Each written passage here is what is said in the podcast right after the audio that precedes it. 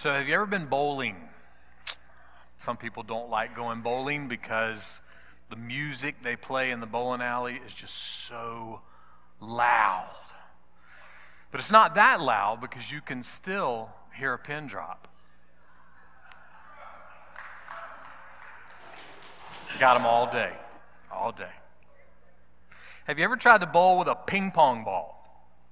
Yeah, bowling with a ping pong ball. You know, it really doesn't matter what you do, you can't really bowl with a ping pong ball.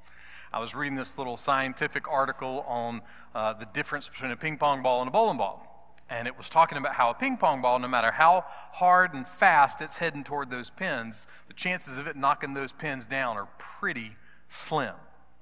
However, things are, are different for a bowling ball.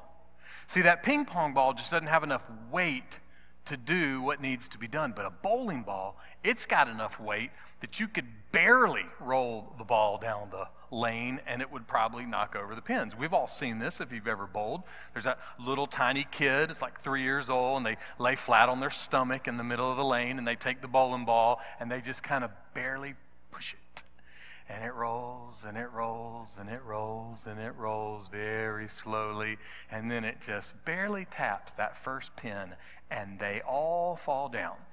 And like Enrico Pallazzo umpiring a baseball game it's a strike. I mean just boom right there in the middle of everything. We, we've seen that. Because you see movement is not enough. There has to be some, some weight behind it. The same is true in life. If we find ourselves in the middle of, of stress or strain or worry or fear or depression at home, at work, at school, at church, or wherever we may be, we find ourselves in those moments and we're struggling because sometimes all we're doing is moving. And see, movement and energy and activity are not always enough. There's got to be some, some weight behind it because with no weight, no matter what it is we're dealing with, we'll keep throwing gutter balls.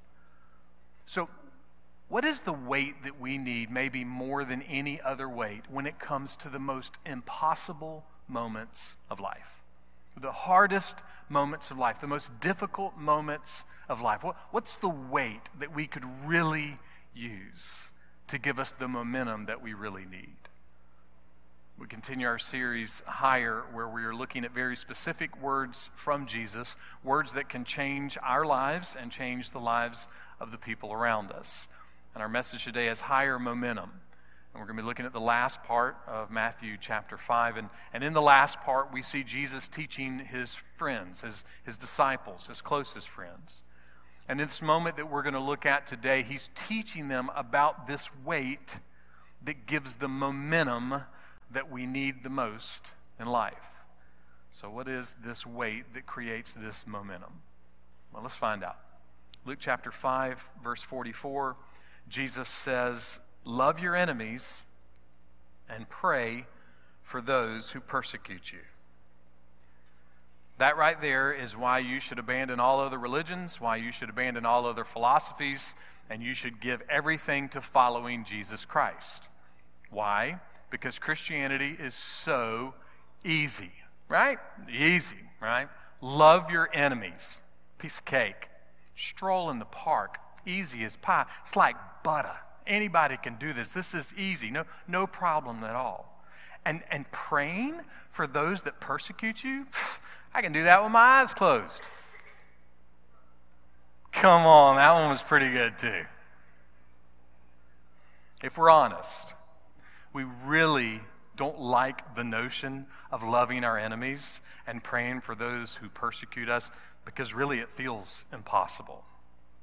But it's not impossible. It's not impossible because Jesus has called us to do it.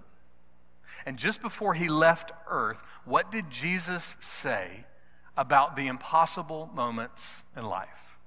This is what he said, Matthew 28 20. I am with you always. Always. Now, if he was leaving the earth, how can he say he was going to be with us always? Well, that could be a, super fun, deep conversation, but I want to make sure everybody gets to the lunch buffet before they pack everything up. So we're going to keep it really simple, okay? Jesus is with us always in promise in presence and in practice. Jesus is with us always by promise, by presence, and by practice. I am not with my wife 24 hours a day, but my promise to be her husband is with her 24 hours a day, and she knows she can count on that promise. If the car breaks down, she knows she can call me. If the septic tank backs up, she knows she can call me. If she's making that special green bean recipe that she has and there's leftover bacon, she can call me. If she wants to go shopping for a few hours on Harbison Boulevard the day before Christmas, she can call one of our four kids. It's fine, it's not a problem. It's good. See, see, we understand the concept of what a promise actually does in our life every day. And Jesus made a promise to be our Savior, Redeemer, and friend forever. And as a Christian, we are always living in that promise. We can count on that promise. That promise can't be taken away. Why? Because for six hours one Friday, Jesus was crucified to satisfy the penalty of our sin. On purpose, Jesus was crucified to satisfy the penalty of my sin and your sin. And after he was crucified, Jesus' dead, lifeless body was placed in a tomb. And three days later, his dead, lifeless body was raised from the dead, supernaturally, powerfully by God. He was raised from the dead, never to die again. And to be a Christian means that we are right now positionally raised up with Jesus. According to the, the truth of the Bible, we are right now, as we sit in this room, if you're a believer, you have already been positionally raised up with Jesus Christ right now. And when you die, or if Jesus returns before we make it to the lunch buffet today, and by the way, that could happen. And if Jesus returns, or if we die, we will go from being positionally raised up with Jesus to being permanently raised up with Jesus. And there is nothing that will happen at home, at work, at school, at the hospital, in Washington, D.C., or in any other place in the world that can ever change or separate us from that promise in Jesus Christ. The promise is that Jesus is with us always. And because of that promise, we can love our neighbors and pray for those who persecute us. And it's not just the promise, it's the presence. The presence of Jesus. How is Jesus present with us? Well, not long before he was arrested, Jesus said this to his friends, John chapter 14. But the Helper, the Holy Spirit, whom the Father will send in my name, he will teach you all things and remind you of all that I just said to you. So, just a few moments ago, we talked about being positionally raised up, that, that, we are right now as a Christian positionally raised up with Jesus. Well, how do we get positionally raised up? How, how did that happen? Well, it happened because of the Holy Spirit. God, by his very unique and sovereign nature, is in three distinct persons God the Father, God the Son, and God the Holy Spirit. And the Holy Spirit quickens a person's heart and mind and soul to hear the gospel and to respond to the gospel, to receive salvation in Jesus Christ. And once a person has received salvation in Jesus Christ, at the moment of salvation, the Holy Spirit takes up residence in that believer's heart and mind and soul. And that residence means that he becomes the presence of Jesus in the heart of a believer. And because the Holy Spirit, in this unique, sovereign, unexplainable, supernatural, awesome way, is always with every single Christian, every single believer, he becomes the presence of Christ. And because of that presence, we can love our enemies and we can pray for those who persecute us. But it's not just the promises, it's not just the presence, it's also the practice of Jesus. During those six hours on that Friday on the cross, what was it that Jesus said at one point? He said, Father, forgive them, for they know not what they do. Jesus loved his enemies, it was his practice. Jesus prayed for his persecutors, he prayed for his enemies, he prayed for his executors. And if we're following Jesus, we can too. We, we actually, we can. See, part of the fuel that we need for loving our enemies and, and praying for those who persecute us, it's all wrapped up in Jesus. It's wrapped up in what he did. It's wrapped up in the love of Christ. It is the promise and the presence and the practice of Jesus that helps us pursue what feels impossible. And it does, it feels impossible. It feels impossible to, to love our neighbors. It feels, I mean, I love our enemies. It feel, sometimes it feels impossible to love our neighbors, right? It feels impossible to pray for the people who are, who are persecuting us. But that's why the promise and the presence and the practice matter so much. Because, see, when we are dealing with enemies, most of the time, the way we really want to respond is to be afraid or angry or indifferent, apathetic, or itching for revenge. And Jesus says, don't, don't do any of those things. Jesus says, don't be angry, pray. Don't be afraid, pray. Don't, don't be apathetic and indifferent. Don't, don't blow it off, pray. Don't be itching for revenge, pray. So, the real question for those of us who profess to follow Jesus Christ is are we going to listen to Jesus? Will we listen to what Jesus has called us to do? Because if we're honest, again, it is much easier to say, yeah, I can't do that. Yeah, that, that one's too hard. Yeah, I'm, I'm going to have to pass on that one. Jesus doesn't understand who I'm dealing with. So we have a choice. We have a choice to listen to Jesus, to listen to his counsel, his advice, his commands, or we can listen to somebody else. We can listen to the advice of that whiny, complaining, grumpy family member. We can listen to the advice of that bitter friend. We can listen to the advice of the, the angry talk radio host. We can listen to the advice of the, the arrogant politician. We can listen to the advice of the person in the mirror which, if we're honest, oftentimes thinks that their opinion is the only opinion that really matters. Or we can listen to the one who promised to be our Savior and our Redeemer and our friend forever. And our Redeemer says this love your enemies and pray for those who persecute you. Now, it might be helpful to note that this is first and most a personal call, not a public call. The Apostle Paul was writing to the Christians at Rome. He was writing to them about government and law enforcement, and he said this in Romans 13 For it does not bear the sword for nothing.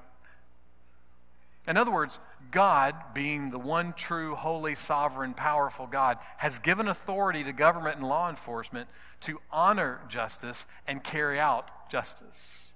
That's, that's the public call, so to speak. someone has once said that government and law enforcement haven't really been called to always turn the other cheek.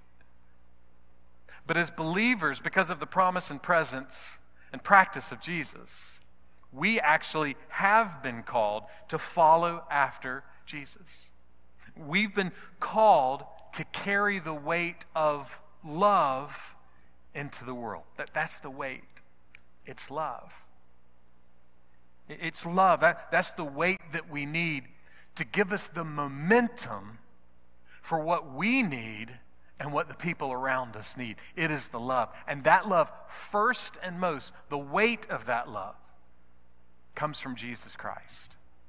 And we see that love in his promise. We see that love in his presence. We see that love in his practice. We see that love in his prayers. The weight of that love moves us, and the weight of that love should be seen in us. Again, just before Jesus was arrested, he said this to his disciples By this, all people will know that you are my disciples if you have love for one another. Notice the, the language is, is not confusing here. Jesus didn't say by a denomination, he didn't say by a stained glass sanctuary, he didn't say by a smoke machine worship center. He didn't say by traditional music or a contemporary band. He didn't say by the preacher or by the church staff or by the church members. He didn't say by the one that you vote for. He didn't say by any other measurement. Those things can all have their place. But Jesus said, They will know that you are my followers by your love. By, by love, people will know that you're a Christian. I heard someone say this this week. When was the last time you were gathered with a group of believers and there was such a supernatural bond between all of you that if an unbeliever walked in, he or she would have thought, No way. No way. I've, I've never seen love like this. I've never seen forgiveness like this. It's a fair question, right? When was the last time we functioned like that at home, at work, at school, at church, around other believers that people would say, man, what, what is it? What is it with, with these people? Look, this isn't a perfect church. I'm not perfect. Our staff isn't perfect. Our church members are not perfect. In fact, none of us are perfect. None of us have a perfect marriage. None of us have perfect kids. None of us have perfect parents. None of us, none of us are perfect. And we can't do this perfectly, okay? We, we all know that. But generally speaking, do believers and unbelievers, do they see and hear and read the love of Christ in us? Do our enemies and the people that persecute us, do they see and hear and read the love of Christ in us? Think, think about where we are during the week and the things we do during life. When we're in traffic, when we're standing in line, when our order is laid at the restaurant, when we're having to stay in the waiting room at the doctor's office and it's been more than an hour. None of us are perfect. We'll all have our moments. But, but does the world see and hear and read the love of Jesus Christ in us? Do they see the higher momentum in our lives?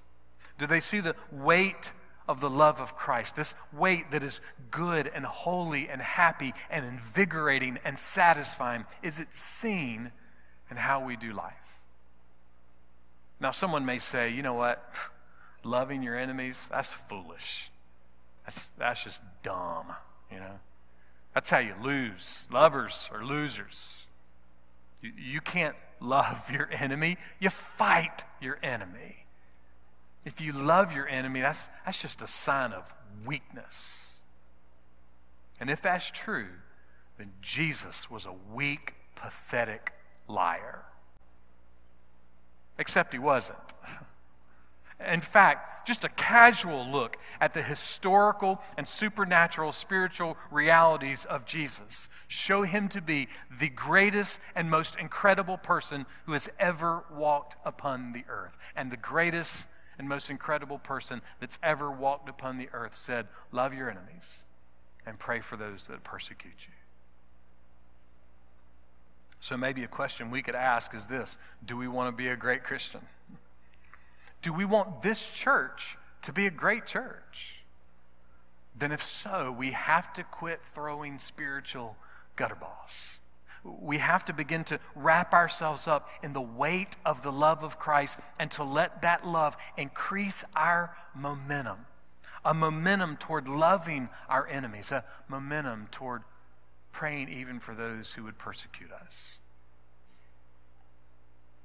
So, what does all this look like in real life? Sounds nice. How, how, do, how do we do it? How do we pray for difficult spouses? How do we pray for rebellious children? How do we pray for overbearing parents? How do we pray for that teacher that seems way too strict and harsh? How do we pray for people that don't vote like us? How do we pray for politicians we don't agree with? How do we pray for bullies? How do we pray for abusers? How do we pray for terrorists? How, how do we do this? Well, Jesus has already given us one way, right? From the cross, what did he say? Father, forgive them. That's how Jesus prayed for his enemies. And listen, it is perfectly okay to pray, God save me from my enemies. Okay? It is. It's perfectly okay. God, pray, pray, please save me from my enemies. God, rescue me from my enemies. God, bring justice to my enemies. It's okay to pray that. But part of what it means to be a follower of Christ, based on the life and the language of Jesus, is that we would also, because of the promise and the presence and the practice of Jesus, we would also move ourselves, gain the momentum to pray, God, save my enemies. God, have mercy on my enemies. God, rescue my enemies.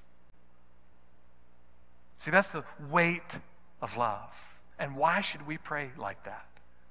Because we were once enemies. We were against God and against God's ways, even if we didn't really know it. We were only living for self instead of living for the one who loved us and gave his son for us. Through Christ, the curse of sin has lost its grip on us. And so we pray that way because the curse has lost its grip. And we would pray that way for our enemies because there is coming a day where we will stand before a holy God and he will turn to Jesus and Jesus will say on our behalf, not guilty. This one is, is with me, Father. And because of that, because of what we've received. We would pray this way, and we would begin to pray, God, because sin's curse has lost its grip on me, God, I pray that sin's curse would lose its grip on my enemies. Sounds impossible, but it's not. Jesus did it, and Jesus has called us to do it. But again, what does it look like in real life? How, how do we pray like this? Well, Jesus taught us. In fact, he gave us a, a model prayer. And the model prayer is, is not just for us, it's a prayer that we can use to pray for our enemies. It, it might sound something like this Our Father who art in heaven, help my enemies learn to hallow your name. Father, help them see your kingdom as the only one true kingdom, the kingdom that will satisfy them. Give them a desire for your will to be done on earth as it is in heaven. And Father, keep giving them daily bread. Feed them so they can stay alive long enough to hear the gospel and come to Jesus. And God, lead them not into temptation, but deliver them from evil and from the evil one. What would change if we started praying that for our enemies, for those who persecute us, those who drive us up the wall, those that we, we can't deal with? I mean, that prayer sounds super easy, right? no, it doesn't. It sounds immensely hard. But we can do it because Jesus did it and he's called us to do it. You know, the reality is when we look at the language of the Bible, it's always either or sometimes, you know. It's not like, as Jesus talked about, you can't be lukewarm. You're either in or you're out. You either love God and you follow Him, or you really do hate God and hate His ways and you have no intentions of, of following Him. This weekend, we remember in a lot of different corners the life of Dr. Martin Luther King Jr., who was well acquainted with enemies and persecutors. And he was once writing about what Jesus said in Matthew chapter 5. And this is what he said The question is not whether we will be extremists, but what kind of extremists we will be. Will we be extremists for hate or for love? It's a very true statement when you look at the whole of the Bible. We're either with God or we're, we're against God. We're either with Jesus or we're against Jesus. There's, there's no middle ground. And Jesus said, Love your enemies, pray for those that persecute you. And it will not be easy. It will be hard. And everything in you will say, it's stupid and it's dumb, and I'm not doing that. That's not how my parents raised me. That's not what I believe in. Forget it. But see, part of what it means to follow Jesus is to listen to the hard stuff and go, that stuff is good and satisfying, even if my mind thinks different. So the call leads us one way or the other toward hate or toward love. In April 1943, Dietrich Bonhoeffer was arrested for speaking out against Hitler and the Nazi regime. Two years later, in April, he was executed one month before Germany surrendered. Bonhoeffer was writing about these words from Jesus in Matthew chapter 5, and, and this is what he said This is the supreme demand. Through the medium of prayer, we go to our enemy, stand by his side, and plead for him to God. Look, that's not natural. I told some friends of mine this week, I was like, I don't know what I was thinking. They're like, what? I was like, I decided to start the year off preaching on love. I've lost my mind. This is not natural. It's not easy. It's not even the direction we want to move or that we usually move in. But we can do it because Jesus did it and He's called us to do it. And Jesus has said that He is with us always. So, in the impossible, we have a Savior, we have a Redeemer, and we have a friend. And we have been raised up with Jesus positionally, and one day we will be raised up permanently with Jesus. And listen, 10,000 years from now, we will have 10,000 reasons why it was good and right and holy and glorifying and satisfying to love and pray and forgive. We may not feel it today, but if we'll choose it today, 10,000 years from now, we'll have 10,000 reasons why it was good and right and satisfying.